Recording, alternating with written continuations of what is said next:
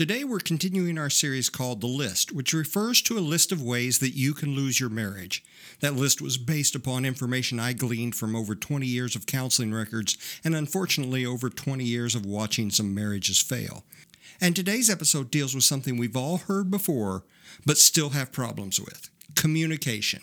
If you want to risk losing your marriage, then communicate poorly or not at all. What do I mean by this? Well, let's find out.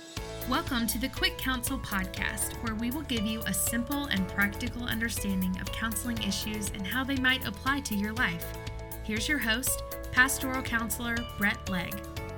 Communication issues are so common in marriage that they border on cliche. And it's ironic considering that we spend the first part of our lives learning how to communicate. We spend it learning how to speak, learning how to read, learning how to write our letters or write our words, learning how to write papers in school, learning how to give speeches in school, learning how to talk to people and friends and coworkers and love interests. But somewhere along the line, we begin to let all of that just slide as if we've got it down. We stop talking as much as we used to, and we stop writing notes like we used to. We get lax in using the right words, and we get lax in using enough words we let one of our most hard earned skills, communication, atrophy from lack of use. And this is sad because communication is so important. Why is communication important? Well, improving your communication can sound like a cliche answer to relationship problems, but it's not. It's not cliche. It's just that good communication is really that important to our relationships. Good communication is like the lubricant and the connecting tissue of a relationship. Just like oil in your car reduces friction and keeps your engine running smoothly, good communication reduces friction in a relationship and it keeps it running smoothly. And just like connecting tissue in your body keeps our skeletons all connected and good, good communication keeps people and spouses connected. So, why is it that we tend to disregard something we've worked so hard to be good at early in our life? Why do we get lazy with something that's so important to our relationship? What happened to our communication? Well, consider the following possibilities.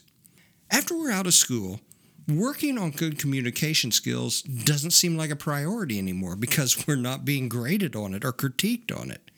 And after we've acquired good friends, we get lax about how we communicate with them because we're not trying to earn their friendship anymore. Once we're married, communicating to win that person over doesn't seem necessary anymore, and we shift from communicating to being comfortable. And the longer we live, the more we kind of get in our heads, and, and the more our dialogue tends to be internal and less of it tends to be external. All of these possible reasons lead to two primary problems with communication communicating less and communicating poorly. So, how can we improve our communication? Well, if our problems in communicating tend to come from communicating less and communicating poorly, then the answer is simple. We need to communicate more and we need to communicate better. Let's start with the communicate more piece. With the exception of those times when one person needs a break from communication for some reason, maybe maybe they're just too upset to talk or maybe they're too tired to talk or or maybe they just need some time to think. With those exceptions, the more you talk, the smoother things tend to go in a relationship and the more connected you'll be. Now, I'm not saying that you have to drown the other person with tons of words and deep emotions. Communication doesn't have to be overwhelming or gut wrenching. It really can be as simple as talking about what you're thinking, or what happened that day, or things you like, or things you don't like, or things you wonder about, or what would you like to do, and, and yes, even what you're feeling. Just move the conversation that goes on in your head out to your mouth. But now let's talk about communicating better. Oftentimes, we're hesitant to communicate because the last time we tried to communicate what we were thinking or feeling, it wasn't received well. Well, if this happens to you more often than not, then I want you to try using the UPS model of communicating. U stands for understand. Good communication starts with making sure you understand the other person. This requires that you first listen, and I mean really listen. And after you've done that, then ask questions about what you heard to make sure that you truly understood them. Then Tell them what you think they were trying to tell you to make sure you got it right. That's you. P. P stands for ponder. After you've really heard the other person, don't be so quick to just jump in and speak. First, take a second to ponder what they've said and the possible reasons for them saying it. And two, take a second to ponder how you can best respond. Don't just jump out there and say anything. Ponder how you can best respond first. Which leads us to the S in UPS, and the S stands for speak. After you've done all of those other things, only then are you really ready to speak. So speak what you think and what you feel, but be sure to do it in a way that's loving and respectful. Now, I know all this seems like a lot to go through just to get to the opportunity to speak, but trust me, this process will cut down on a lot of miscommunication that can take place between you and a spouse or someone else. So, let me give you a final thought here. I know that talking about improving your communication in a relationship, it, it can just seem like a small thing to harp on. But communication is really a big thing. The majority of marriage issues that I deal with in my counseling office either center on or are fueled by problems with communication.